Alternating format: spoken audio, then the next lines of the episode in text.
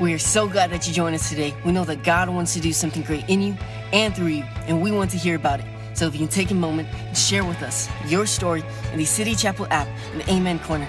Thanks again for joining us today. We hope you enjoyed today's message. Kind of, it's kind of kicking off this sermon series that we're starting today called Taking the Land. And so you see, we have several flags down front here. These are all the ones that you all filled out last week. And um, we have more flags off on the side if after service. If you would just like to go take a Sharpie, they're right there for you to write out some land that you believe that God wants you to take in 2017. Uh, I believe that there are things where God wants us to overcome. There are areas in our life that God wants us to be overcomers. We're not created to be defeated. We're not created to be depressed. We're not created um, to be below or beneath. We are created to overcome. And so I believe God has victory for each and every one of us. And sometimes it helps just to write it on a with a sharpie on a flag and stick the flag in some dirt and saying, "I'm taking this land by the grace of God. I'm taking this land." uh, in my life. And you, you see over here, we got um, some, some people writing marriage and fi- family and finances. Uh, I saw somebody wrote um, to find themselves, really, just discover self identity, um, their, their kids, their, their, their job situation, their money situation. But I believe that God has victory for us in each one of these levels. Um, and so next week, actually, we're going to be talking about finances a little bit more. And um, in a few weeks, we're going to be talking about marriage. And we have some people who are going to be helping us share some testimonies with that. But today, I just wanted to kick it off um, by reading the beginning of the book of Joshua. And so uh, we should have a slide about our, our, our scriptures here. Uh, Joshua chapter 1, verse 1 through 9. Let's go ahead and start. It says, After the death of Moses, uh, the servant of the Lord, it came to pass that the Lord spoke to Joshua, the son of Nun Moses' assistant, saying, Moses, my servant, is dead. And maybe we don't have slides, so if we don't, no, no slides. None. Really? Not, opening. Okay, all right. Well, this is gonna be fun because I got, I got ten. all right, so just listen along. Just listen along. Um, we are the world's okayest church for a reason. Uh, microphone sounded like doo doo and, and uh, all sorts of other stuff. Awesome. Wow, mountains. We got mountains. All right, we're going to take the land. We're going to take our screensaver. It's going to be awesome. After the death of Moses, pay no attention. To the, servant of the Lord, it came to pass that the Lord spoke to Joshua the son of Nun, Moses' assistant, saying, Moses, my servant, is dead. Interesting first statement from God to Joshua. Moses, my servant, is dead. Therefore, arise, he says, go over the Jordan, you and all this people, to the land that I'm giving to them, the children of Israel. In verse 3, he says, Every place that the sole of your foot shall tread upon, I have given you. As I said to Moses, from the wilderness uh, and this Lebanon, as far as the great river, the river Euphrates, and all the land of the Hittites, to the great sea, toward the going down of the sun, shall be your territory. Verse 5 says, No man shall be able to stand before you all the days of your life. As I was with Moses, that's key. As I was with Moses, so I will be with you. I will not leave you or forsake you. Someone could grab a hold of that line today. Just walk away with that. I will not leave you or forsake you. Verse 6, he says, Be strong and of good courage. He repeats this several times, by the way. He says, Be strong and of good courage, for to this people you shall divide as an inheritance the land which I swore to their fathers to give them. It's important that last phrase, the land which I swore to their fathers to give them. And today, that's, that's really what I want to talk to you about the land which I swore to, my fa- to your fathers to give them. Now, when God says He swore it to their fathers, He's not just talking about their the first generation. He's talking fathers plural, multiple generations. He's referring to the, the long lineage of the promise of God. The land that they are entering into is not a foreign land. It's not a land they've never heard of before. And very much like us, with several of the things that we have written on these flags, the things that we are writing about, these things are not foreign to us, right? Our finances are not foreign to us. Our marriage is not foreign to us. Our, our, our kids are not, well, maybe, maybe they are a little strange to us, but uh, our, your, your teenagers might be foreign to you. But uh, the, the, the, truth of the matter is, these are things we're familiar with. And that's the same thing with this, this land, the land of Canaan, the promised land as it became known, uh, was familiar to the children of Israel. God is not starting something brand new and just building this whole new deal. He is, he is instead fulfilling a promise that is hundreds and hundreds and hundreds of years old. He says, I am, I am bringing them into the land that I swore to their fathers. And so, really, my, the, my, my, my, my subject today is, is that every bit of possession, if we are going to possess the land, if we're going to possess whatever land you are praying about possessing, if you're going to possess it, it has, your possession has to start with a promise. All possession starts with a promise. All possession starts with, a promise, and, and every promise has a past. Right? God is referring to that when he says, This is the land that I swore to their fathers to give them. And he's talking about Abraham, right? God appeared to Abraham, called Abraham, and said, I'm going to lead you to a land that you don't know yet. Abraham went out just wandering. And for 15 years, he just wandered and camped out in various places. And finally, when he was in the promised land or the land of Canaan, God appeared to him and said, You're in the right spot. You found it. Don't you love how God works sometimes? He's like, go wander around for, you know, a decade and a half, and then, ta-da! And he says, you found it. This is the land. This is the land I'm going to give to you and your descendants and descendants after you. It's going to be awesome. So Abraham had a son named Isaac, and God appeared to Isaac and said, I'm going to give this land to you. Isaac had a son named Jacob, and God appeared to Jacob and said, I'm going to give this land to you. Jacob had several sons, one of whom was named Joseph, and Joseph was shipped off to Egypt. And then the rest of Jacob's sons, who Jacob changed his name to Israel, the rest, the rest of his sons ended up fleeing the land of Canaan where they were living. They, they, they walked away from the promised land because there was famine in the land. Sometimes the promises of God don't always look like how we thought they would look. You gotta be careful not to walk out. My pastor used to say, don't cut down trees in the winter because they all look dead. So you got to be careful what you walk away from in the midst of famine. Well, the children of Israel walked away from the promised land. They all moved to Egypt. And what happened is they got comfortable in Egypt and then they got enslaved in Egypt. And the, the Egyptian president, Pharaoh, decided to put them all into slavery for 400 years. The people of Israel are in slavery away from the promised land. But even when Joseph died, when Joseph died, he, he said to his brothers, he said, he said, when you go back to the land that God has promised us, I want you to take my bones with, with you. So for 400 years, the Jewish people knew that they were going to be returning to the land.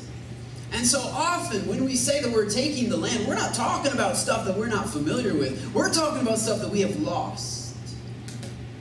Not that we've never had, not, not that we've never known, but stuff that we've walked away from, stuff that we have lost in our lives, things that belong to us, that God has purchased for us, that God has promised for us. And sometimes the past that's included in the promise can become quite discouraging. But throughout all those years, and all that slavery, and all that abuse, and all the disappointment, and even the walking away from the promise of God, God's promise was still powerful in their lives promises of God do not lose their power with your past. Whatever your past is, the promise has, the promise has not lost its power. And you need to understand that all possession starts with a promise, and promises of God never lose their power. Now, this is not a license to go out and do whatever you want because you won't possess it until you start to receive it. And so we're going to talk about that today. But the truth of the matter is, many of us start off looking at the land that we're trying to possess, looking at the land we believe that God has purchased for us, and, and, and we have a, a, a lot of regret built into that. But the promise never lost its power for the people of Israel. And the promise, by the way, uh, was, was still powerful, even, even, even in its purpose. It's, it never lost its purpose. And so God appears to Moses, right, after 400 years of the Jews being in slavery, being under uh, there in Egypt, God appears to Moses and he says, I want you to go down and and and, and defeat the, the, the, the Egyptians and, and rescue my people, lead my people out of bondage and what, what I find fascinating about that whole scenario, you can read about it in, in scripture. It's amazing. There's this there's this there's this bush that's on fire, but it's not burning, and it's just it's, it's kind of crazy. Like like who needs like crazy movies when you have the Bible? Just read the Bible. It's got some bizarre stuff in there. And so you read about that and Moses. But the most shocking thing to me is Moses' age. Moses is 80 years old when God appears to him. I don't think we have anybody who's 80 years old here. We got some that are a little bit close to that, but uh, I don't think we have anybody that's like 80 years old. 80 years old. That's that's like you've been retired for a few years. You're you're you're in the RV, driving around the country, hanging out with grandkids at 80 years old. People are not starting their ministry. They're not starting a business. They're not starting life. At 80, you're, you're, you're wrapping things up. Right? At 80, you're, you're, you're, you're scheduling, you're planning your funeral. You're thinking about, you know, the, the good old days. You're, you're, you're talking about, you know, the time when there was no internet and, and you know, and then there was dial-up. Like, you're, you're, you're like, like, that's the kind of stuff that you're dwelling on when you're, because it was the good old days and people were nice to each other then. And, and you know, you could buy a hot dog for a nickel, and you walked up school up to hill, up a hill to school both ways in the snow, barefoot, and you're in Texas. Woo, it's amazing. I mean, like that's the kind of stuff that you're dealing with when you're you're not thinking about the future. But God appears to Moses as he's settling his retirement account and says, Moses, now is the time to start. Moses says, uh, uh, I, you know, I, I'm pretty comfortable. I'm, I'm, good here. I'm fine. I got, I got my kids, got my grandkids, my family. I got, I, you know, I was, I was about to kick back and just reap some of the rewards of having saved up for years. And now you want me to start my ministry at 80. 80 years old. Now, does that mean that God didn't have a plan for Moses when he was 15? No. God had a plan for Moses when he was 15. He had a plan for him when he was 25. He had a plan for him when he was 35, when he was 40. In fact, when he was 40, Moses started to walk in that plan, and then he, he, his anger got out of control. And he murdered somebody. And so when he was 40 years old, he, he, he ran away from the purpose of God in his life. Some of you might find yourself, oh, Harry's talking about taking new land and new territory, and that's great, but 40 years ago I ran away from the purpose of God in my life.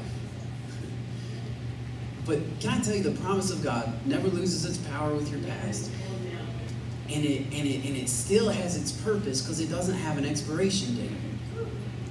The Bible says that the gifts and callings are without repentance. In other words, they don't change, they don't shift. With your obedience or lack of obedience, with your running away or your sticking around, that God's calling on your life, His promises for your life are still just as valid. They don't have an expiration date. As long as you're breathing, as long as you're living, there's still a call of God in your life. There's still land that God wants you to take you guys ever heard of? Uh, uh, uh, there's a in, in, in, Scripture. There's several verses. Actually, I would like to bring up Psalm 92. I'd like you to look at Psalm 92. It's an interesting passage in Psalm 92 that talks about uh, a, a, specific palm tree. He says, "But the godly shall flourish like palm trees." Now, this is in Psalm. This is written by David. This is this is in uh, Jerusalem, and and and there was a legendary palm tree called the Judean date palm tree. The Judean date palm tree has been extinct for about 800 years. Uh, it really kind of started going downhill whenever Rome ransacked Jerusalem in 70 AD. They razed the countryside and just burned everything to the ground. And slowly but surely, um, the Judean palm tree became extinct. To the point to, as to where even in the 1500s, scientists said, you know, we don't think there ever actually was a Judean palm tree. We think that was just made up by the Bible. It's stuff of legend. You know, it's, it's probably hyperbole for something else. And, and, and, and yet, in the ancient world, the Judean palm tree only grown in Judea or in uh, Canaan land or in the promised land. This particular palm tree uh, was, was famous throughout the region. In fact, they made their coins, they imprinted a picture of the palm tree on their coins. Like, uh, uh, apparently, the dates from this tree had medicinal purposes, they tasted really good. There was a lot about the palm tree, but it went extinct in about 1200 AD. Yet, in 1965, they found they found uh, uh, a, a, jar in Herod's uh, courtyard the uh, archaeologists were digging around and they found this jar. Inside the jar was a few seeds. They sent a couple of seeds off to a lab to see how old they were, and they said, well, they're about 2,000 years old. And they took one of the seeds, and in 2005 they decided that they had advanced enough knowledge that they could actually plant this seed and just see what would happen. In 2005 they took a 2,000 year old Judean palm tree and stuck it in the ground, watered it, put fertilizer, a special fertilizer on it, and at, in 2010, it had grown to about five foot tall. In 2015, two years ago, it, it, it budded its first flower. This is the oldest seed in history to actually be to be sown and for something to grow up out of it. And they're, they're estimating that by 2022, it's going to produce its first dates. And we're going to be able, for the first time in 800 years, someone's going to be able to taste a Judean palm tree date, which I think is just kind of cool, kind of crazy, because, because, because that's kind of what many of us are like. We've been sitting in a jar for maybe 2,000 years, and you thought that the length of time that you were running from your purpose had something to do with the, with the lack of power in the Word of God and in the seed that God had put inside of you. But the power in the seed is still in the seed after it's been sitting in a jar for 2,000 years, because what God designed for your life, as long as you're still breathing, there's still power in the promise of God. And so if you're going to take the land, you're going to have to start off by acknowledging the, the infinite power of the promise of God in your life. That it is not limited by your lack of obedience, it is not limited by the amount of time it's been sitting on the shelf. That today can be the day that you grab a hold of that thing. See, the issue is environment. The issue is environment. The seed has been on a shelf and it won't do anything for 2,000 years, but it hasn't lost its power when it gets in the right soil, when it gets in the right place and starts to produce the fruit that God intended.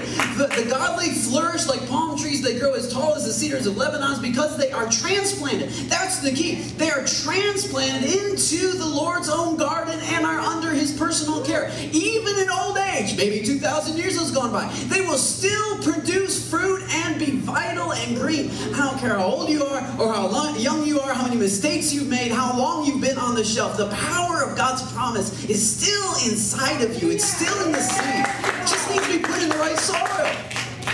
It's not that you're awful at relationships. You just haven't started dating the right kind of guys. You're just in the wrong soil.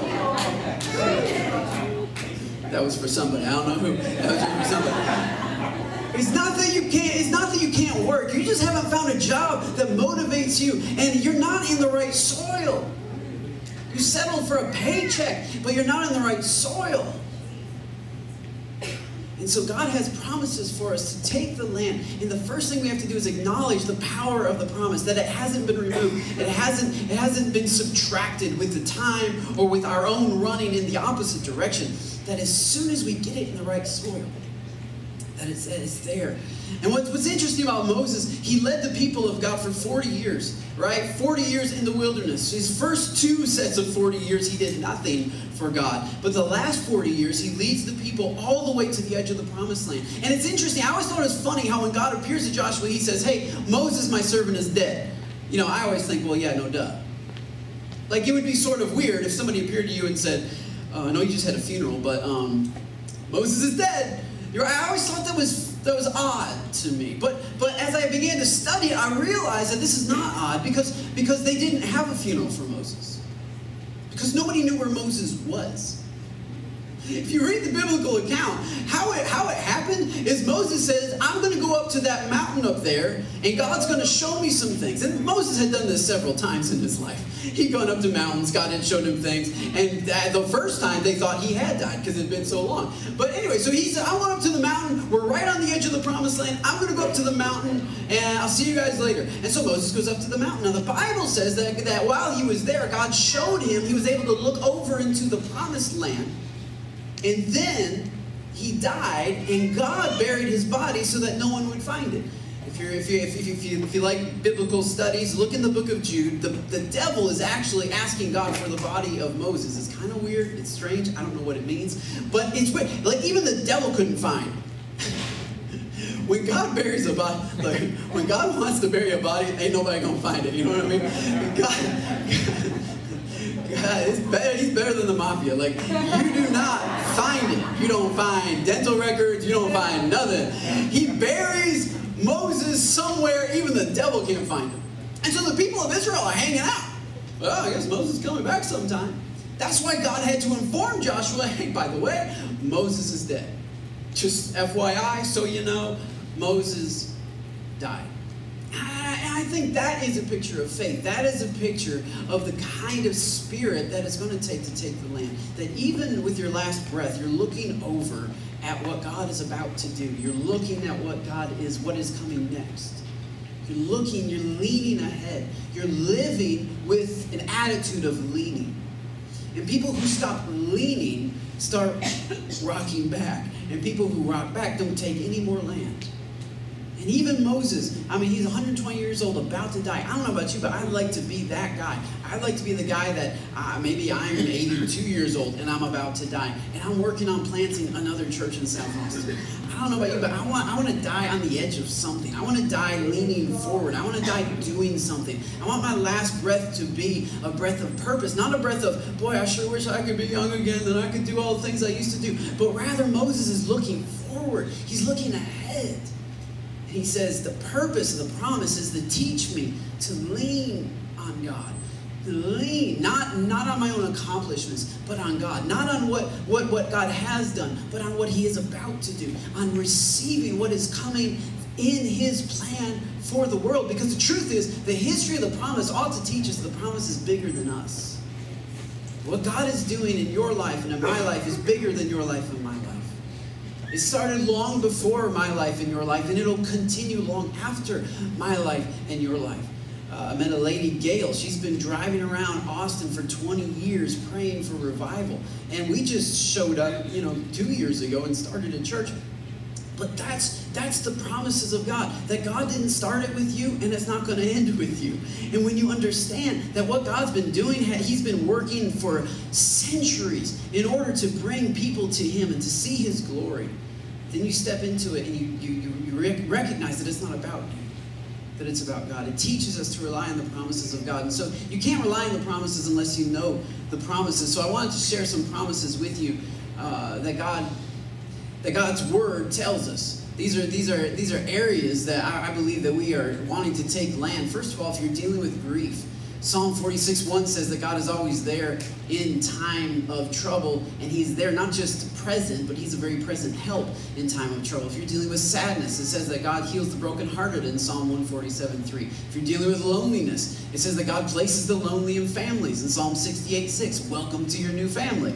Uh, if you're dealing with finances, uh, Matthew 6 8 says that God knows exactly what you need before you even ask Him. He knows your needs. If you're asking God for guidance, uh, Psalm 73 says that he will guide me with his counsel. If you're dealing with sicknesses, Isaiah 53 says it was by his stripes that we have already been healed. If you're dealing with marriage, Matthew 19, Jesus said that God will join together. God will make two things out. God will make take two things and make one thing. That's an act, that's a work of God. That what God joins together, no one will be able to tear apart. And so God has a promise for your marriage. God has a promise for your children. Isaiah 44 3 that I will pour out my spirit on your children, that I will will I, I, will open up the windows of heaven. God has a I don't know if you know I don't know if you know this or not, but God has a family plan for you and for me. Right? It's not just Verizon that has a family. God has a family plan for you. He doesn't. He's not just interested in you following him. He wants your kids to be saved. He wants your grandkids to be saved and to know him and to follow him. He, he, he has a plan for all of creation.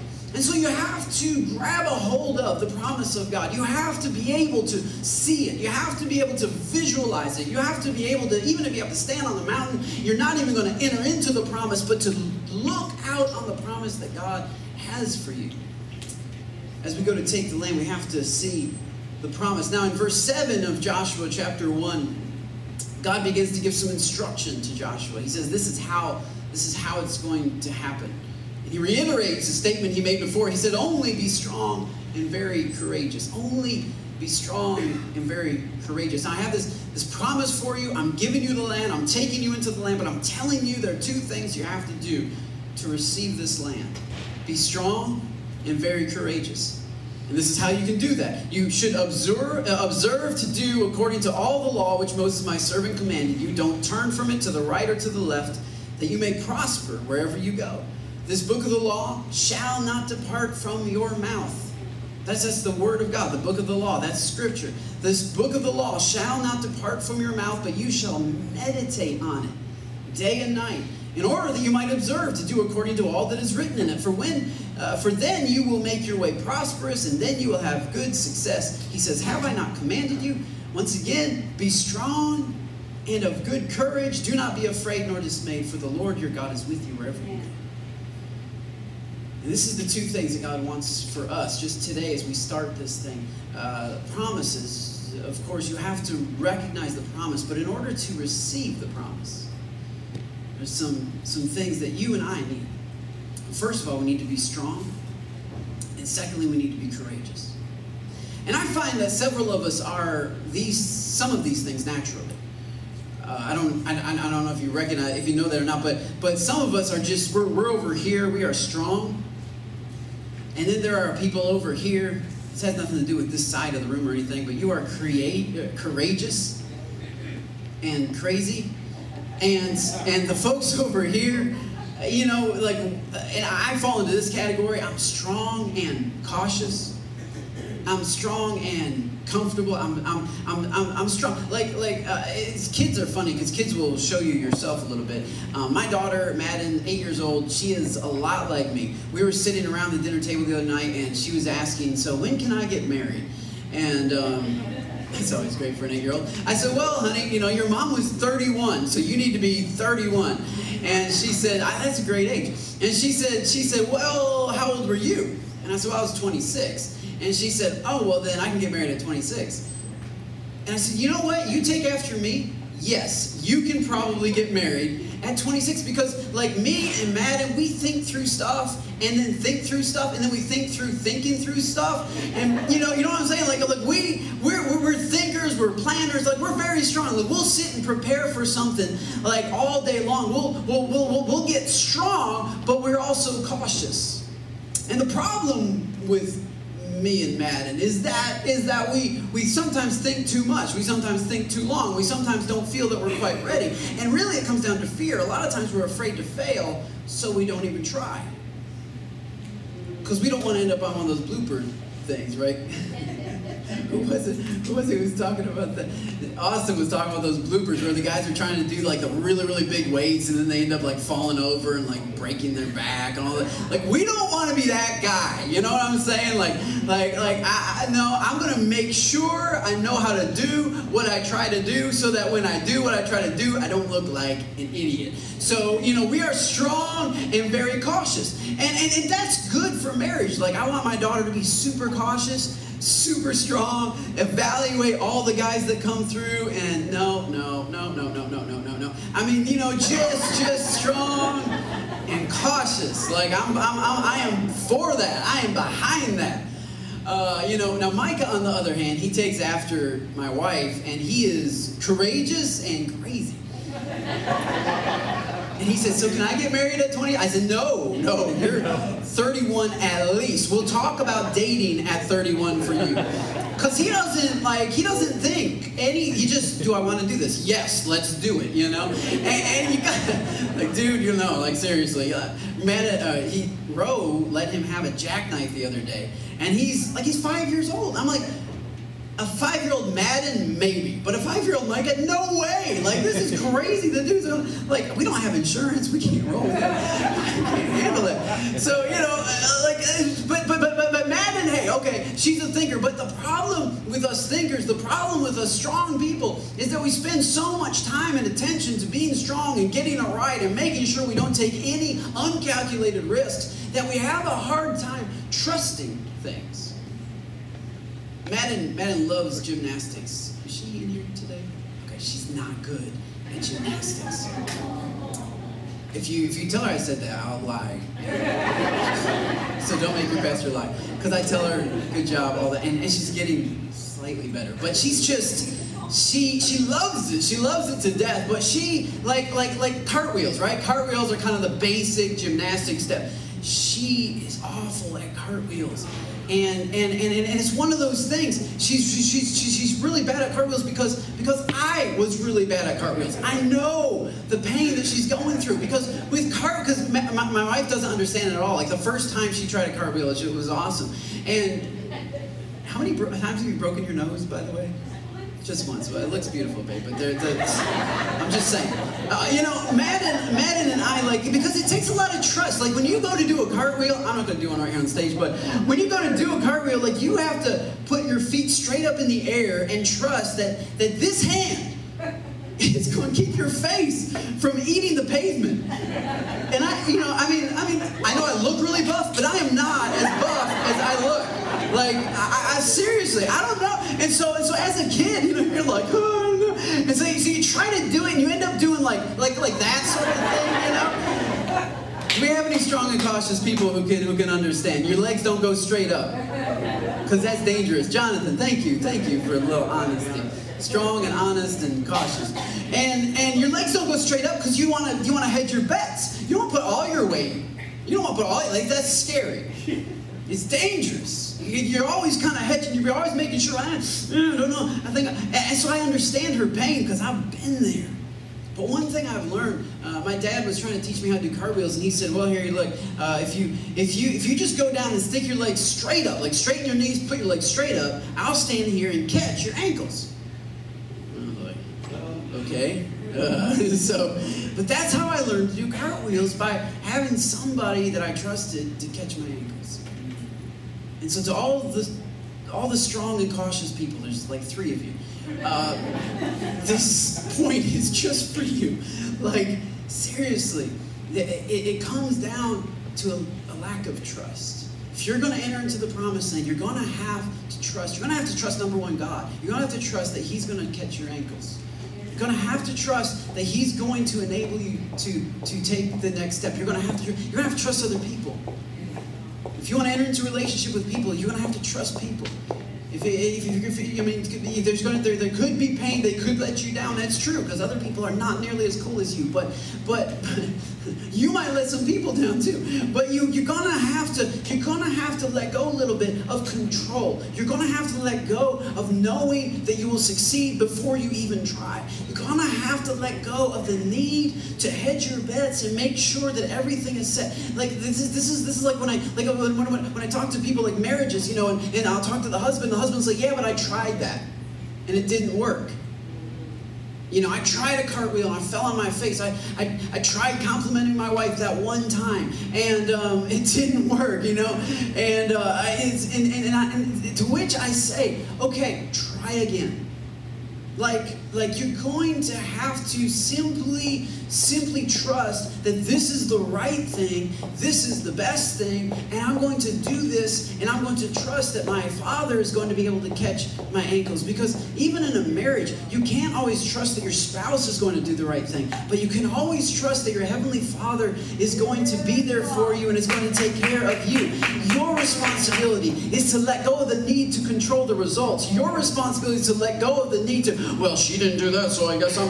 If it if it works, fine. If it didn't work, fine. Why don't you just put the, the results in the hands of your Father? Let Him catch your ankles. The Bible says actually that if we call on Him, that He will answer us, which means we have to call first. He said, Come to me, and I will draw near to you. We have to take the first step, He'll take the other 99. There's got to be some trust in your Father that He has your back, that He is watching out for you, that He will never leave you or forsake you, but that He is with you in the midst of your pain, in the midst of your struggle. You have to be able to trust that He's catching your ankles. Otherwise, you'll never be able to enter into the promised land. You'll never receive the land that God has for you. We would have never planted City Chapel if I had to hedge my bets. And I tried to a little bit. Like I talked to Pastor Robin before we launched out, and I said, okay, so um, we're going to be starting a church, and uh, I know I'm on staff here, getting a good pay, salary, and benefits and insurance, which I'm going to need for Micah. Um, but I'm starting a church where I don't have any pay, any insurance, none of that. And if it doesn't work within a couple of years, like I, I, I'm going to get my old job back, right? and he's like, yeah, sure, we can talk about it. So I said, all right, cool, okay. As long as the, the door is still open, I can go back. Like, no hard feelings, we're all good. Because I'm, I'm, I'm I'm cautious. I'm like, I don't know if anybody's going to show up. I don't know if the worship mic is going to sound awful. I don't know if the slides aren't going to work. I don't know if stuff's going to go wrong. And you know, and then it's like I, uh, I might need to come back. And so, but there comes a point where you can't always hedge your bets. And you have to say, I'm just going to burn the ships behind me, and I'm going to have to go for this with all that I got. I'm going to have to pursue my calling with all that I have. I'm going to have to start serving. Maybe I don't have all of the details ironed out yet, but I can sign up and I can serve every other Sunday in this particular area. I don't know what my job schedule is going to be, but as for right now, I'm going to trust that if I just step into it, if I just release a little bit of control, that God will finish the work that He started, that God will do the rest. God will do the rest. God is faithful like that. He's faithful. He said, As I was with Moses, didn't you see my history? Didn't you see my history of faithfulness? Saying you can trust me. And for those of us who are strong and cautious over, over here, I want to encourage you to trust God by releasing control. And for those of us that are courageous and crazy, which is most of City Chapel, because you have to be a little bit crazy to start a church in South Austin, uh, which is good. I like crazy people. I married one, obviously. I think they're cute. I think they're great. I need a little bit of crazy in my life. I need a little courage, a little courage in my life. I can do a little less grace, but courage is great. And uh, uh, but you know, like crazy and courageous kind of go together because people who are who are ambitious and courageous and they're ready to launch out and like like sure I'll try that, sure I'll do that, sure I'll set up at 7:30 in the morning and put a bunch of pipe and drape and do that. I mean, sure we'll go out to a neighborhood. Like I love people who are just a little bit crazy, don't think don't think it through real hard, and just go for it. You know what I mean? Like it's good, it's good, it's good to have that courage and that craziness. But the downside of being courageous and and crazy is that oftentimes we lack consistency. So Micah is my courageous and crazy son, and, and he was courageous and crazy about karate about six months ago. And then about three months in, he came home and he said, I don't really want to do karate anymore. We said, why not? It's, it's, it's, it's just too much work. That's what he said. What do you mean work? He said, well, you know, you got to remember these moves and do this certain thing at the right time. He just wanted to like go kick stuff and punch stuff, you know.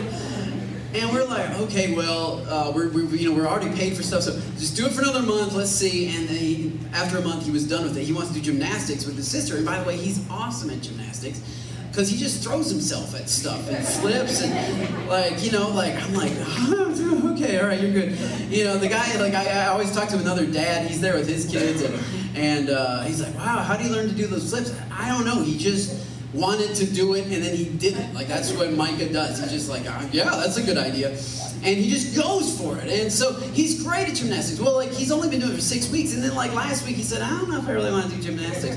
I said, well, why not? He said, well, it's just not really fun because I thought it'd be more fun. And, and and then he's talking about this other thing that he wants to do, and I'm like, man, like at some point, like you gotta stick to something. I, I mean, I know you're only five, but you can't be like like you know checking out all different stuff. I mean, like let's like piano, like let's just stick with like I, I took piano from the time I was 16 to the time I was 18. Like I stick with stuff like nobody's business. You know what I'm saying? Like, like as like Micah, come on, like let's just learn. So you never get good at anything if you just try a whole bunch of stuff.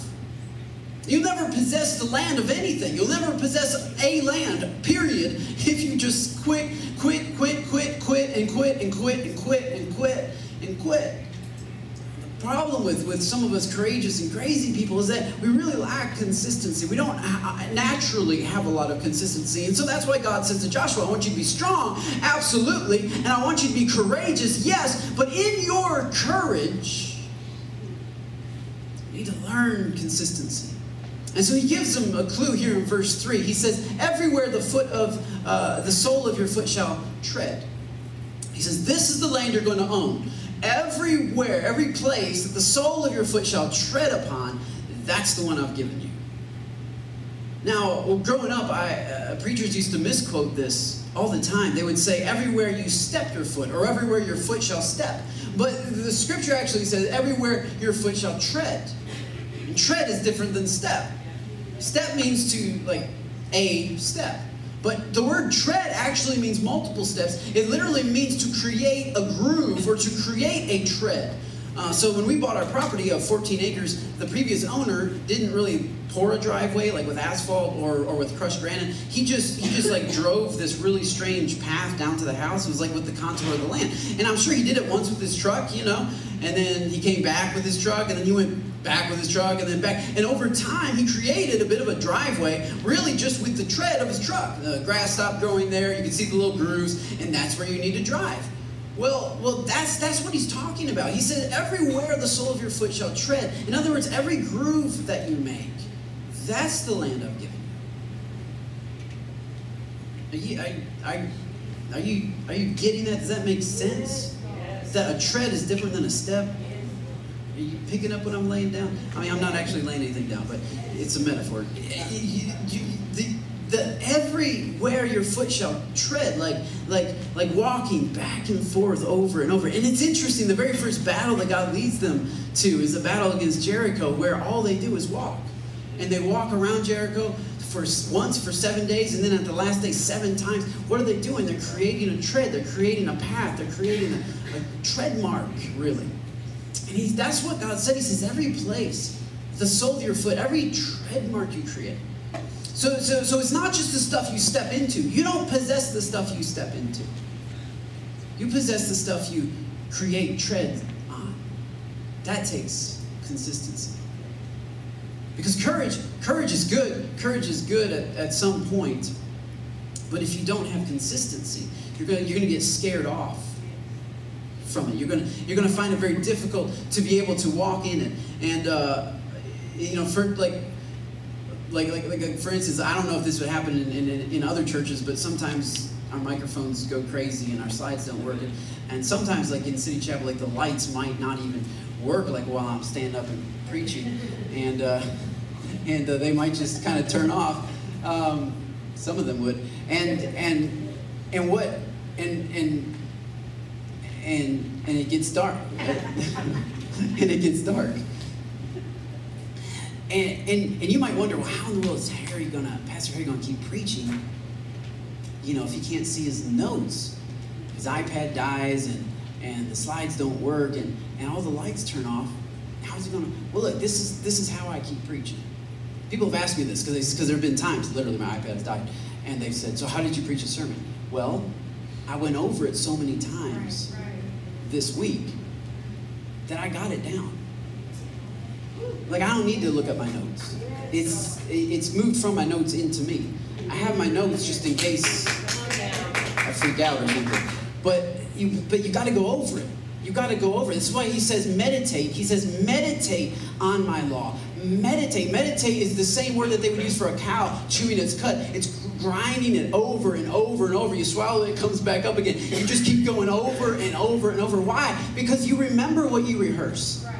You remember what you rehearse. When you re- and, and, and actually your life starts to reflect what your mind rehearses. Your life starts to repeat what you rehearse. And that's why some of us are stuck in cycles, constantly repeating our past, because our minds are constantly rehearsing our past. Because we're repeating out of our mouth the same stuff that we lived yesterday. And so we're getting the same results because our results will come from what we repeat and what we rehearse. And what comes out is what comes in, and what comes out is what comes in, and what comes out. And so, and so I can preach in the dark without notes because I got it memorized. Like you don't have to, you don't have to tell me about my notes. You don't have to tell me about the land that God wants to give me. I got it memorized like the back of my hand. I've been looking at it, staring at it. I've been looking at the promises of God. I don't need a slide on Sunday morning to tell me God's promises for my family and for my home and for my health and for my finances and for my grief and for my suffering and for my sickness and for all of that stuff. It's in me because I've been rehearsing it. And what you rehearse is what you reflect.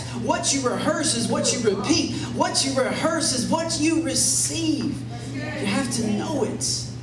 You have to know it. Why? Because the enemy's going to turn the lights off on you. The enemy's going to bring a storm up against you. And you're not you're going to lose your notes. And you're not going to be able to get to your Bible. And you're not going to be able to read an encouraging meme on Facebook. And something inside of you has to rise up. You got to have something. Like, I, you don't need to educate me on my land of promise. You don't need to educate me on it. Because I know, like the back of my hand, like the face of my child, like the body of my wife, it's in my mind. You can't take it away from me. You don't need a textbook or teach me or tutor me. I got it in inside of me because I've been rehearsing it, I've been remembering it.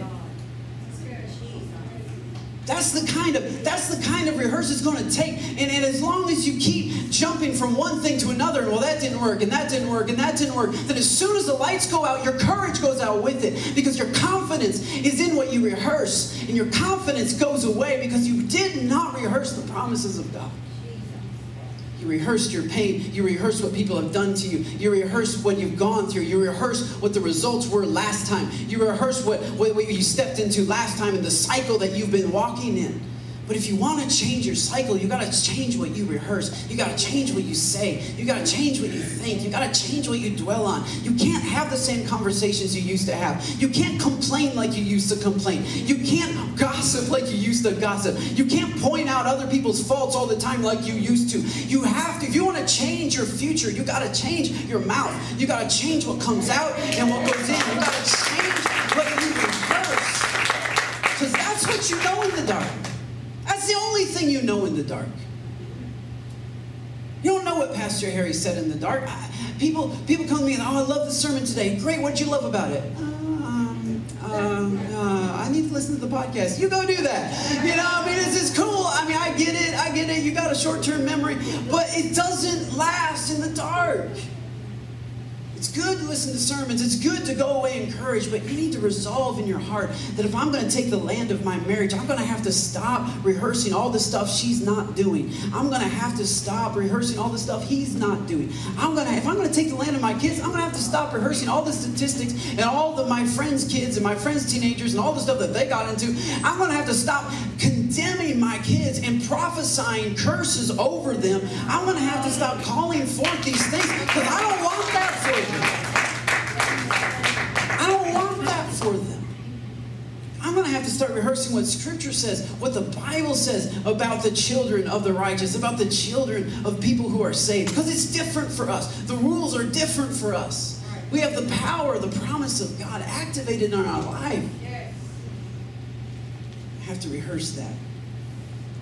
And so, as we hopefully turn back on the lights here. And we're, we're, we're going to wrap up today. And I would just like for us to wrap up with some worship, if that's all right with you. And I don't know if they got the mics working right, but maybe he can use my mic or something. But I would like to wrap up with some worship.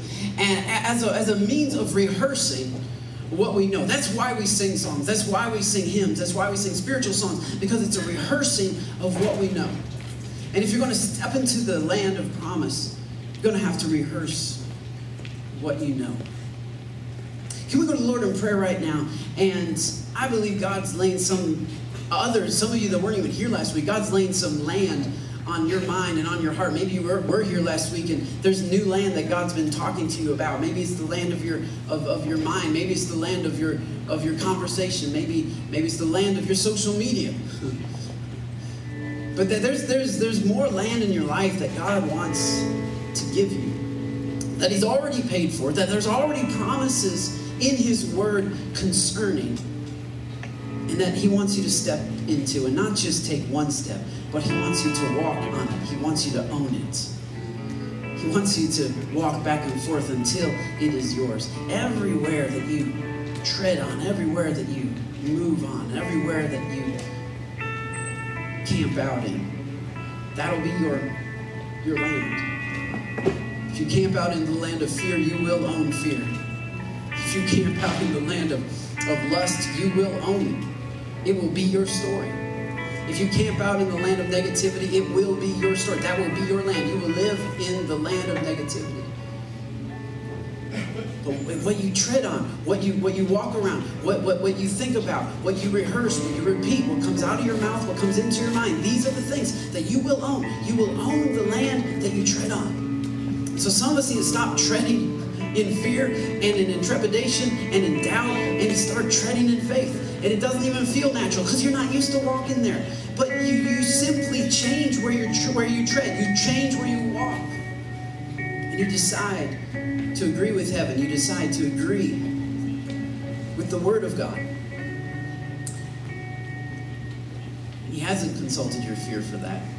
He hasn't checked in with you about it. He's simply stated truth. We connect with His Word. And so, Lord, right now, I just ask that you would speak to your people, that you would, that you would illuminate in our minds as we're going through things every day that exactly what land you want us to take.